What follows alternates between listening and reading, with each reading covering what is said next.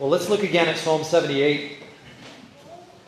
Our Psalm of the month, Psalm 78. I'm going to read verses 42 through 72. This is the second half of the psalm, give or take, not quite half, a little less than half. This is the second half of his story. Here again, the words of Asaph, the words of Christ.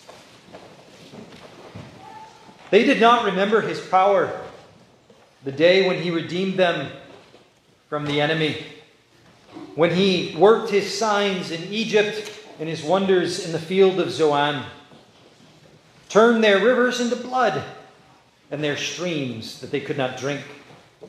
He sent swarms of flies among them, which devoured them, and frogs, which destroyed them. He also gave their crops to the caterpillar and their labor to the locusts. He destroyed their vines with hail and their sycamore trees with frost.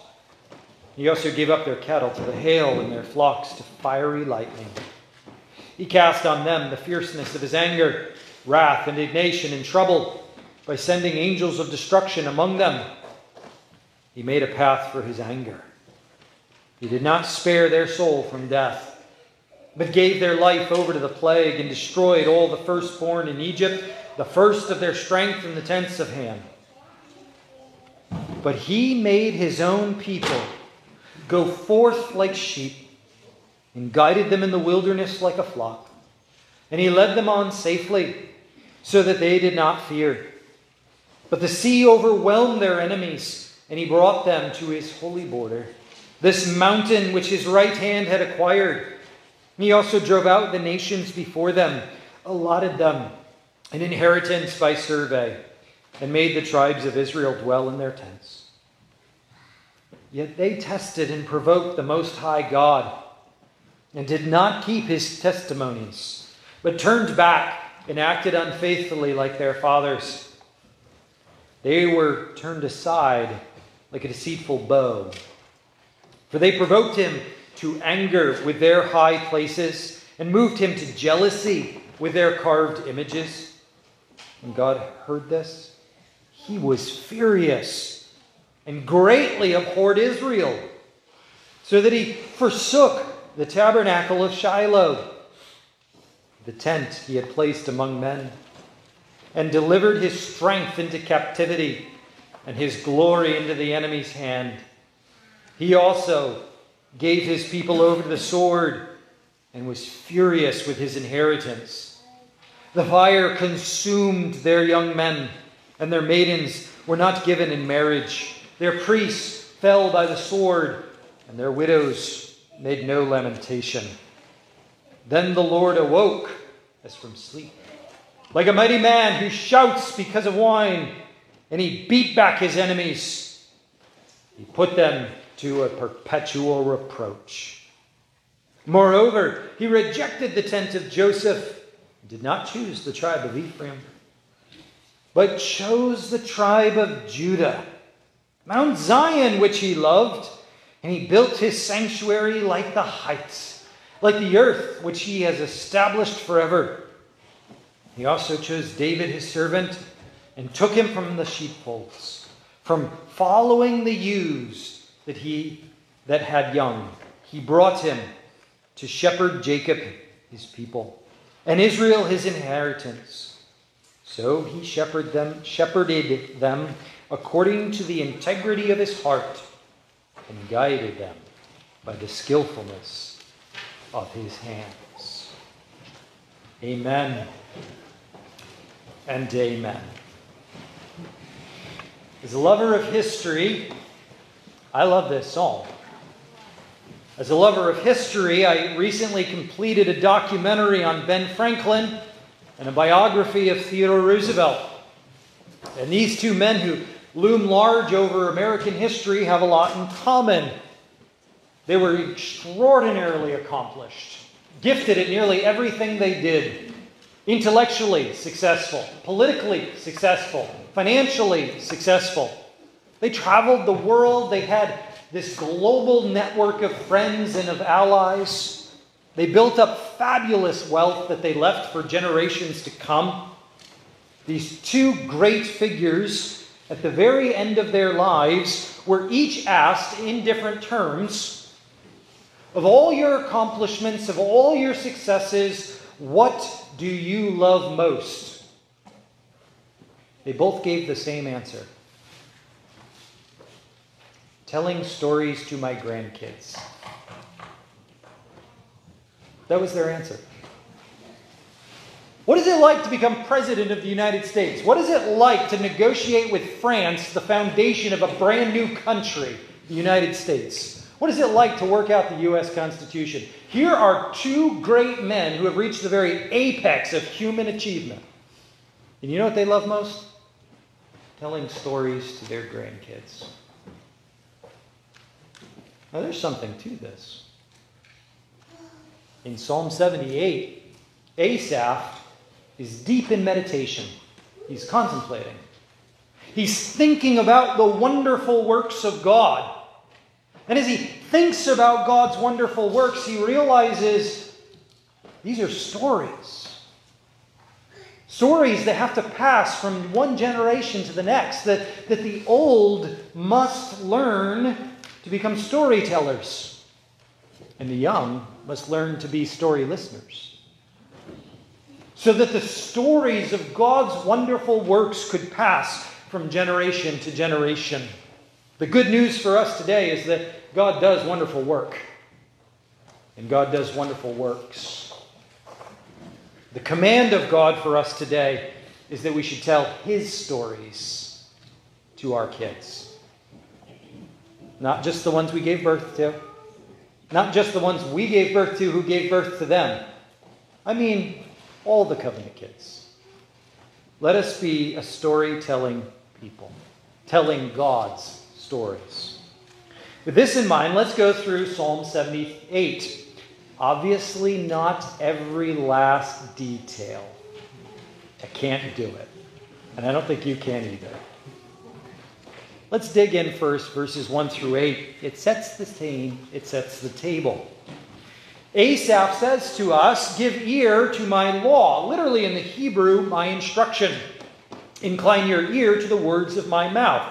That is to say, Asaph is about to sing a psalm that is intended to instruct us, that is intended to explain something to us. This is unusual because in the very next verse he says, I will speak a parable, which is something hard to understand. A parable is an earthly story with a heavenly meaning in which that heavenly meaning is not at all apparent.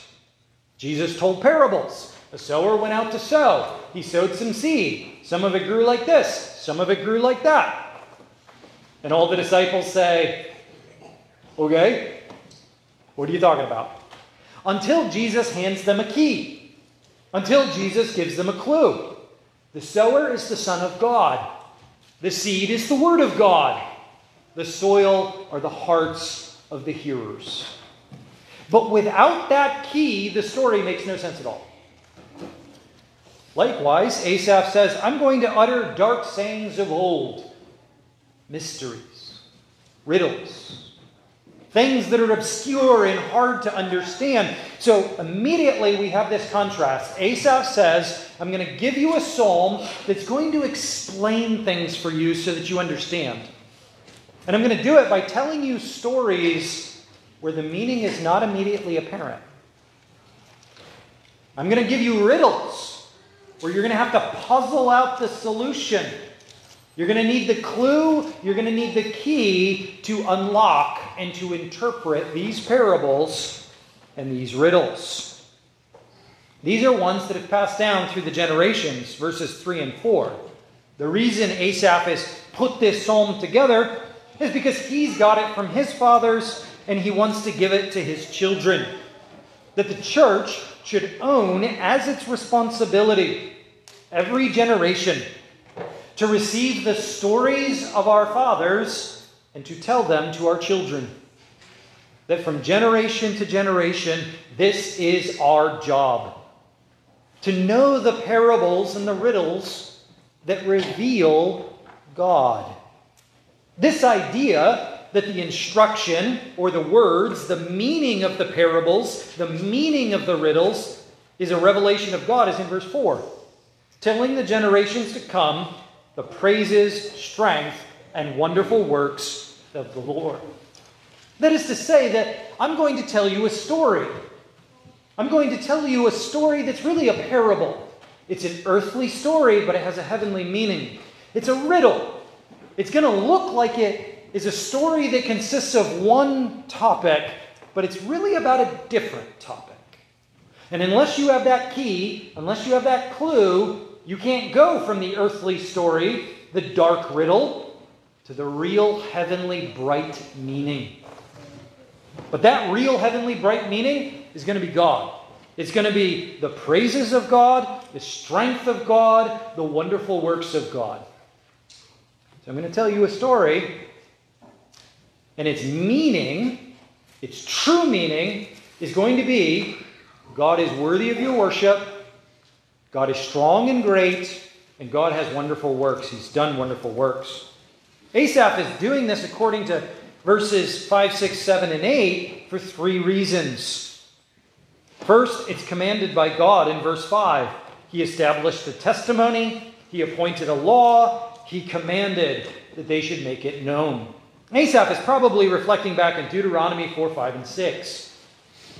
We are told that the law, recorded in Deuteronomy 5, was actually given at Mount Sinai to that first generation of Israelites coming up out of Egypt. But in Deuteronomy 4, Moses claims that that law actually belongs to the second generation of Israel in an immediate way. In other words, these stories and these songs, these laws, these words of God belong to the living. They are never archaic. They never pass into legend or myth or lore. It is a living and active word. And every new generation has the responsibility to receive this word. And every passing generation has the responsibility to give this word. We share these stories about God's wonderful works because God has commanded His word to live with the living. But secondly, it's so that that next generation might live in faith, hope, and love. He says in verse 6 that they might know the words of God, the stories of God, the parables and riddles of God, that they might arise and declare them to their children. Isn't this an extraordinary pattern? Why is it so important that I sat with my parents as they told me stories about God's wonderful works? So that I could sit with my children and tell them stories about God's wonderful works, so that one day they can sit with their children and tell them the stories of God's wonderful works. That the Word of God might be alive in every generation that comes. That the Word of God might be more than memory, but a living and identity defining reality. I tell the story again and again from parent to child, from generation to generation. Verse 7 that they might set their hope in God. So that my children might hope in the God that my parents hoped in.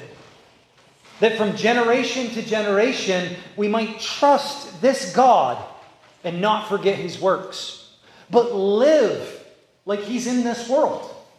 Live like he's in this church live like he's in this person, that he does wonderful work in spite of what the story sounds like, in spite of what the story looks like, that they might keep his commandments, that they might obey God, do the will of God, be conformed to the image of God, which is in Christ, righteousness and holiness.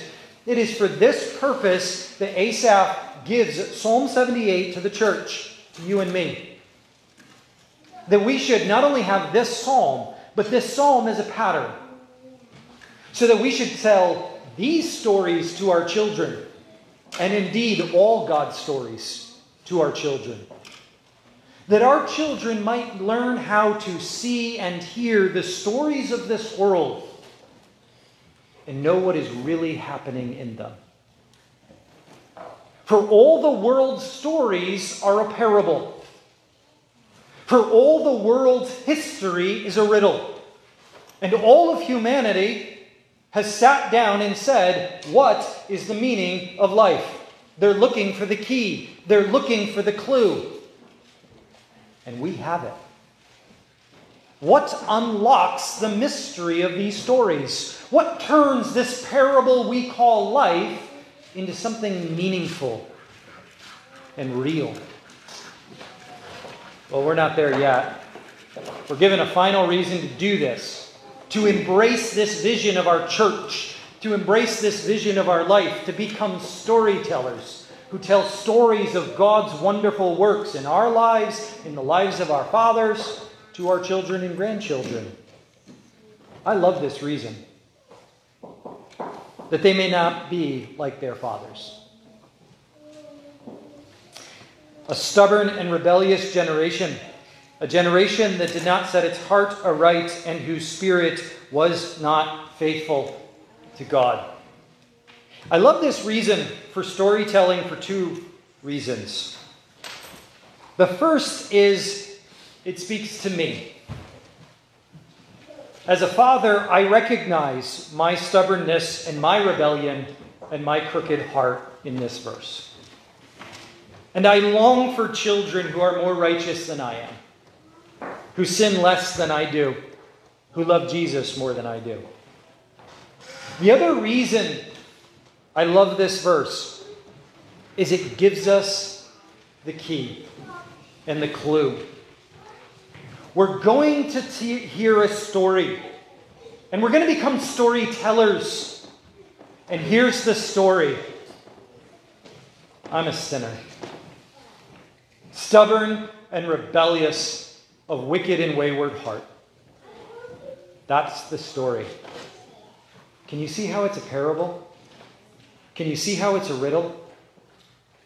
Can you see how if you don't have the key or the clue, you don't get the meaning or moral of the story from that? Because the other half of the story, as we'll see, is Jesus is a great Savior. And that's actually the story that's playing out in my life and in yours. He's doing wonderful work. He's saving sinners, of whom I am chief. Let's look at some of these stories, and this is where I have to move speedily. I've laid that foundation. My hope is that with that kind of sort of theology and framework in your mind, that uh, again, this afternoon, after you've done all the other things we've told you to do, you could go through Psalm 78 on your own. Maybe this week, maybe this month. It is the Psalm of the month. And you could meditate on some of the stories that I can't go into in depth here that allow you to open up your imagination, your, your, your heart to understand how these stories illustrate the great truth that in earth, it's a story of a sinful, wicked people, but in heaven, it's a story of a merciful Savior. Let's begin with verses 9 through 11, a story of battle. Imagine a church armed and equipped with the latest, greatest, state of the art tools and weapons. You know, like a bow and arrow in the days of Ephraim. They turn back in battle. How could this be? How could the wealthiest, most well equipped, most well off church in the world lose in battle? Well, it's all too easy, isn't it? We see it too often. They do not keep covenant with God. They refuse to walk in His law. They forgot His works and His wonders that He had shown to them. The church, in equipping themselves with the greatest weapons in the world, actually in violation of Deuteronomy 17, but that's a different sermon, they lose sight of the fact that they exist to have a relationship with God. Here's the earthly story God's people acquire all the latest, greatest, and most elite technology and tools and fail. Here's the heavenly reality because you exist to glorify and enjoy God, to live in covenant with Him, not to be the latest and greatest institution on earth. We can't compete with the world, institution to institution. But we have God. We live with Him. He loves us. He gives us covenant, law, works, and wonders. Do you see the tension? Consider this story. Imagine being a church in the wilderness, not equipped with the latest and greatest technology, not having all the wealth and the resources of the world, but rather in the wilderness. And in the wilderness, they faced two poetically contrasting problems. I'm looking at verses 12 through 20 here. The first is they approach the Red Sea, and the Egyptian army is bearing down on them, and it is a death sandwich. If they stay on the beach, the Egyptians will kill them. If they leave the beach, they will drown in the Red Sea. There is death behind them and there is death in front of them. They're dead. God parts the Red Sea. And they go through on dry land. According to Asaph, the very next problem is they're on dry land and there's no water. Do you guys see the genius of Asaph's poetry? All right, we have two problems. The one is there's a whole lot of water and I can't get across it. What's God do? He parts the water and I go through on dry land. Okay, there's a whole lot of dry land and I can't get any water. What does he do? He parts the rock and out comes water. Do you see the genius of God? Too much water. That's all right, I'll part it. Too much rock. That's all right, I'll part it. And in either split, out comes life. Now, that's the earthly story. What's the heavenly meaning? He hung on a cross and he tore the temple veil in two. And when he divided that temple veil, when he divided the flesh of his body, death fled away. And we walk through into eternal life. And we walk through life to life everlasting. This is what God is doing in our world, working wonders, so that even in these little stories, stories of water, we should see the wonderful works of God, the salvation of Jesus Christ. Now, imagine again a church in the wilderness, this time not struggling with the abundance of water of Red Sea, nor struggling with this living water coming from the rock that is Christ Imagine a church in the wilderness full of appetite and ambition. Those who, having gone through the dry land between the sea, escaped death. Those who have drunk the living water that came from the rock, everlasting life, are there in the wilderness and they say, Oh, but can God give me a table? Can, can he iron out the cloth and set it over the table? Can he put out bread and wine and can he feed us in abundance? Asaph, again, with poetic genius, marvels at God's response. He gives them exactly what they want. They are full of craving and full of ambition and full of desire. And it's deadly. He gives them exactly what they want. He sends manna, bread from heaven, angels' food. He sends quail, like the sand of the sea, birds that fly into the camp and land and say, Here I am, eat me. He feeds them like a loving father in the midst of the wilderness. And they gratify their desires. This is verses 29 and 30. They snatch up the animals and they stuff them in their mouths and and while their teeth are biting into the flesh of the quail, the stoutest among them die. For in meeting this craving, in fulfilling this desire, he was not acting in mercy toward them, but in justice. Is this what you want, my people? Here. And it brings death. How much more is this our experience? That we as an earthly church live in this story. Sometimes a story of deprivation, of poverty and oppression and of need, and we look for water. We look for life. And the story is you'll find it in Jesus. But sometimes it's full of appetite and ambition and desire. And it's even gratified. I want that. I long for that. I seek that. And He gives it to me, only to my destruction and death. Let me give you a very timely illustration. If you do not have faith in Jesus Christ, and if you have not professed faith in Jesus Christ to these elders, don't eat this bread and don't drink this cup. Or you will be like your fathers, whose mouths were full of food, but whose hearts were not full of faith. And they died. This is the story that God should tell us this story, that we should learn from Him to have faith in Him. To not live by our earthly desires and appetites and ambitions. To not have our story run and be run. That's not the right way to say that. And be, never mind, I'm going to move on. And not have our lives organized, governed, and driven by our desires and ambitions. This is the story he is telling us. Now imagine a church, a church defeated in battle, a church thirsty in the wilderness, a church craving and coveting and desiring. Worse still, verses 32 through 39, imagine a church deceiving and lying.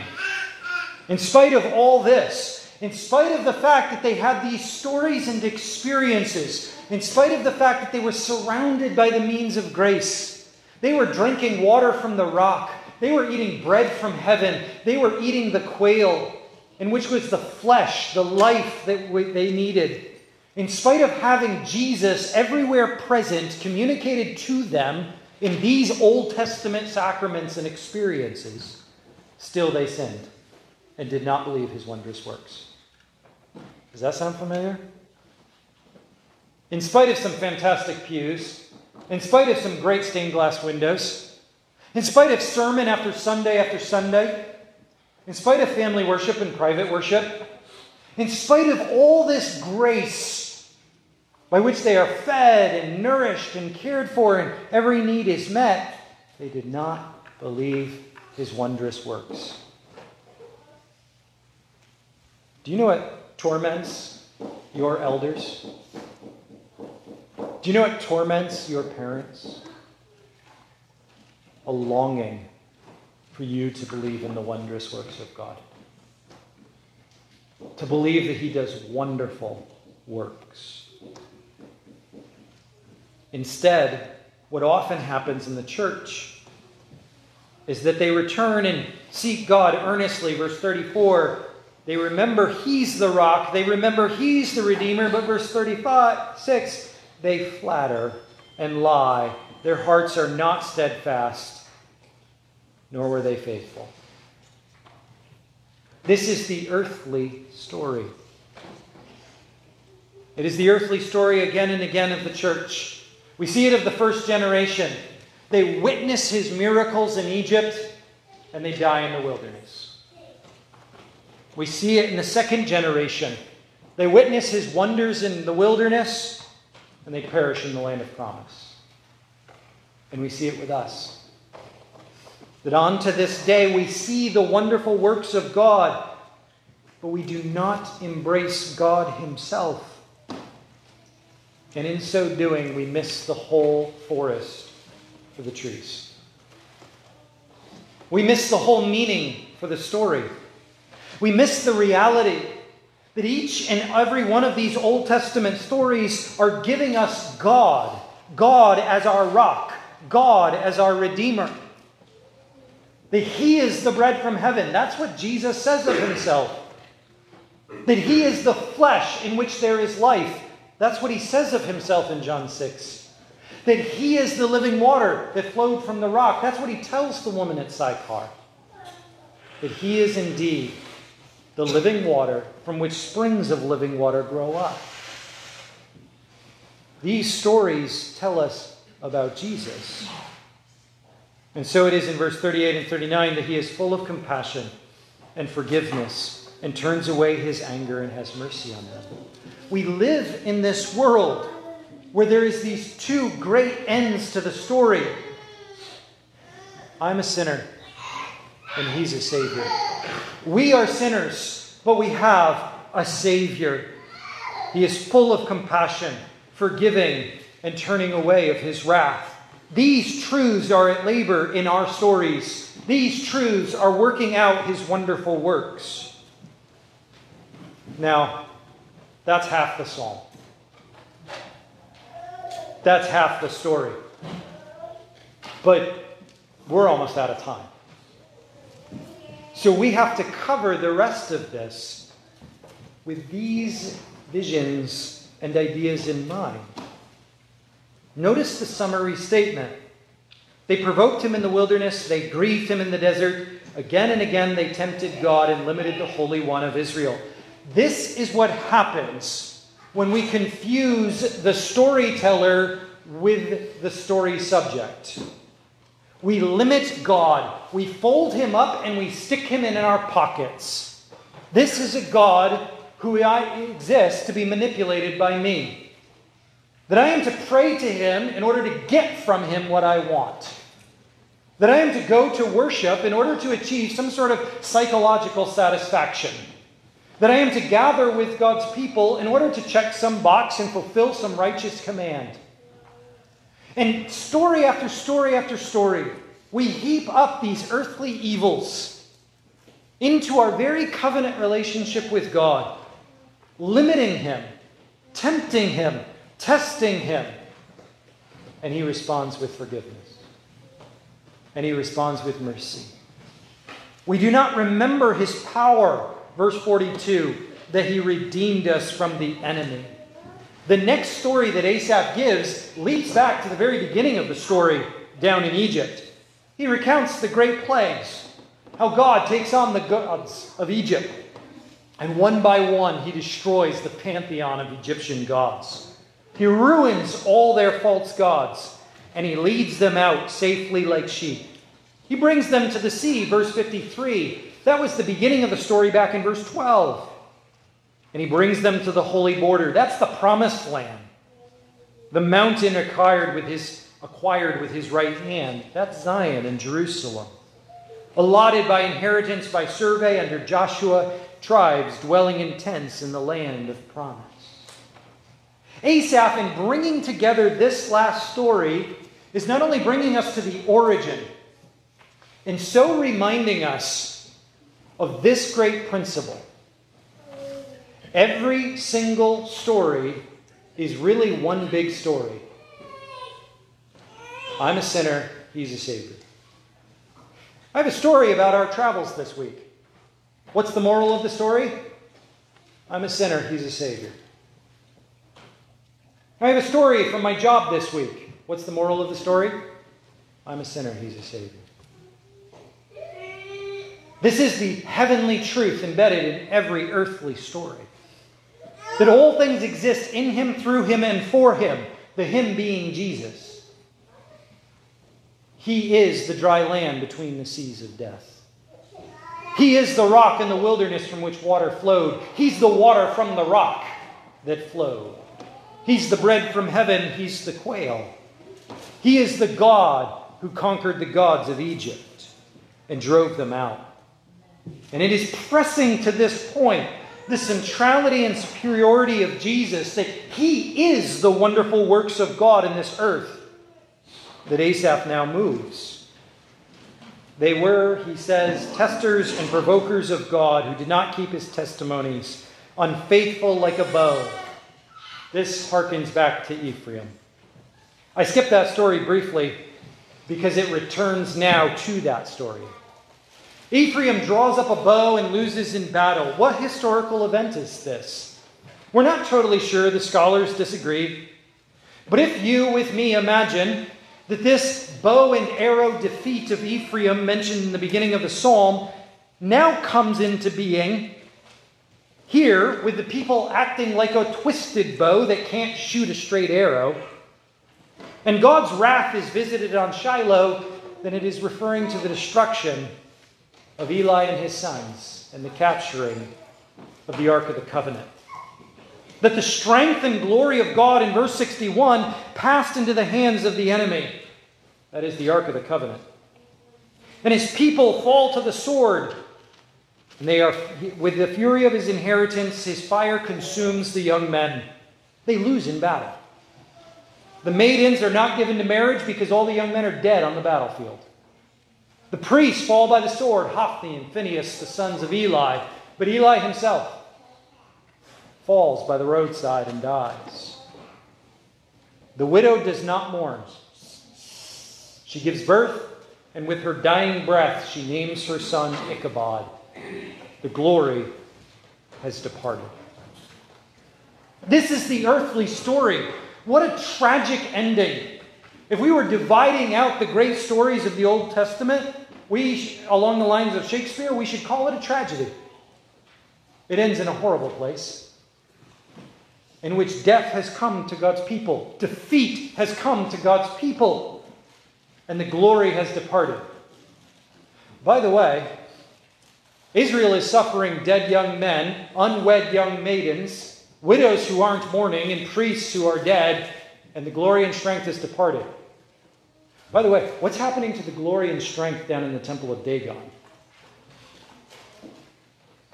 The glory and strength of God is undiminished and unstained. He's destroying the Philistines. There's more to the story than what we see with the eyes of earth and flesh. And this is what Asaph leads us to in verses 65 and following.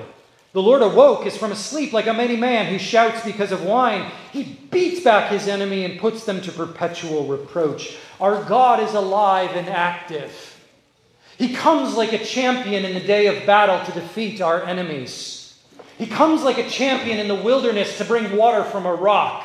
He comes like a champion at the Red Sea to split death and to break open the grave and to say, Here is everlasting life.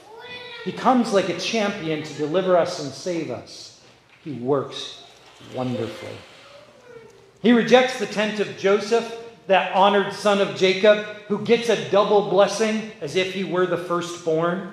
He does not choose the tribe of Ephraim, the blessed younger son of Joseph, who had so many offspring, but rather he chose the tribe of Judah, the one in whom Mount Zion lived.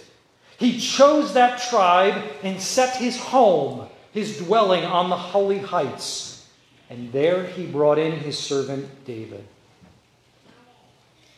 David, the youngest of his father's house. David, the keeper of sheep, who walked behind. Notice the poetry again. I, I love the poetry of this. David follows. So the sentence begins with David. David follows.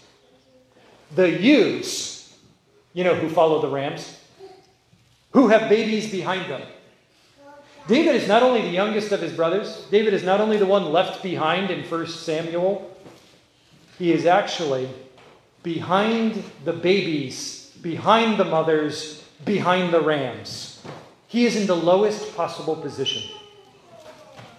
They took him from that position and made him the leader of all his people, and shepherded them with the integrity of his heart, and guided him with the skillfulness of his hands. This David is the one to whom this story is going. Asaph is sitting back for a moment and he's surveying the great story of Israelite history from Egypt to Jerusalem. And as he goes from Zoan to Zion, he grasps the moral of the story, the heavenly reality. God is bringing into this world a great king and he will be born with the sheep.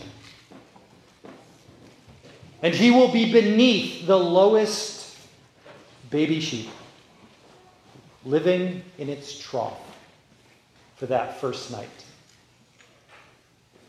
But he will lead his people. He will fulfill all the stories He will give meaning to our lives and meaning to our world. He is the shepherd in whom there is integrity of heart. He is the shepherd with skillful hands. Asaph didn't know that part of the story. It ends here. And we know what follows, don't we? David, the great king, gives way to Solomon, who did not have integrity of heart. Solomon went after other gods and lost the kingdom.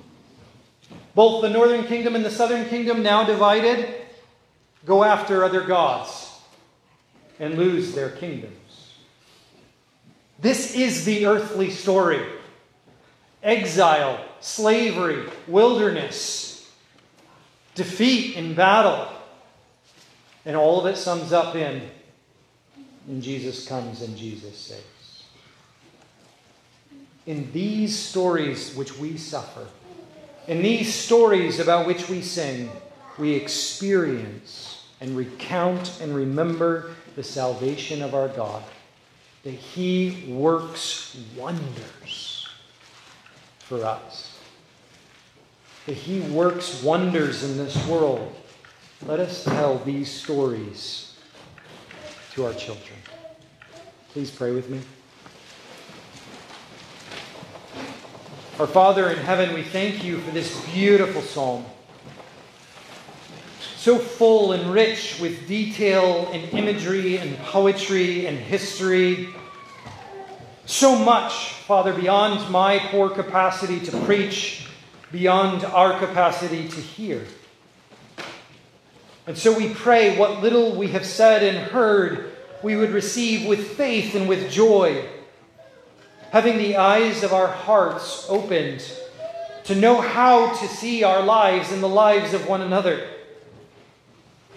to read the work of God in Christ in the world and in history and in us. We pray, Father, that you would grant us this grace to speak of Jesus one to another in our daily lives, and to speak of what he is doing in us and through us to prayerfully read in the scriptures the truths about him that inform our story, that we might know who you are and what you are doing. We give you thanks for this blessing, Father, of this psalm, and ask that it would enrich our lives to the praise of your name. For in that name we pray. Amen.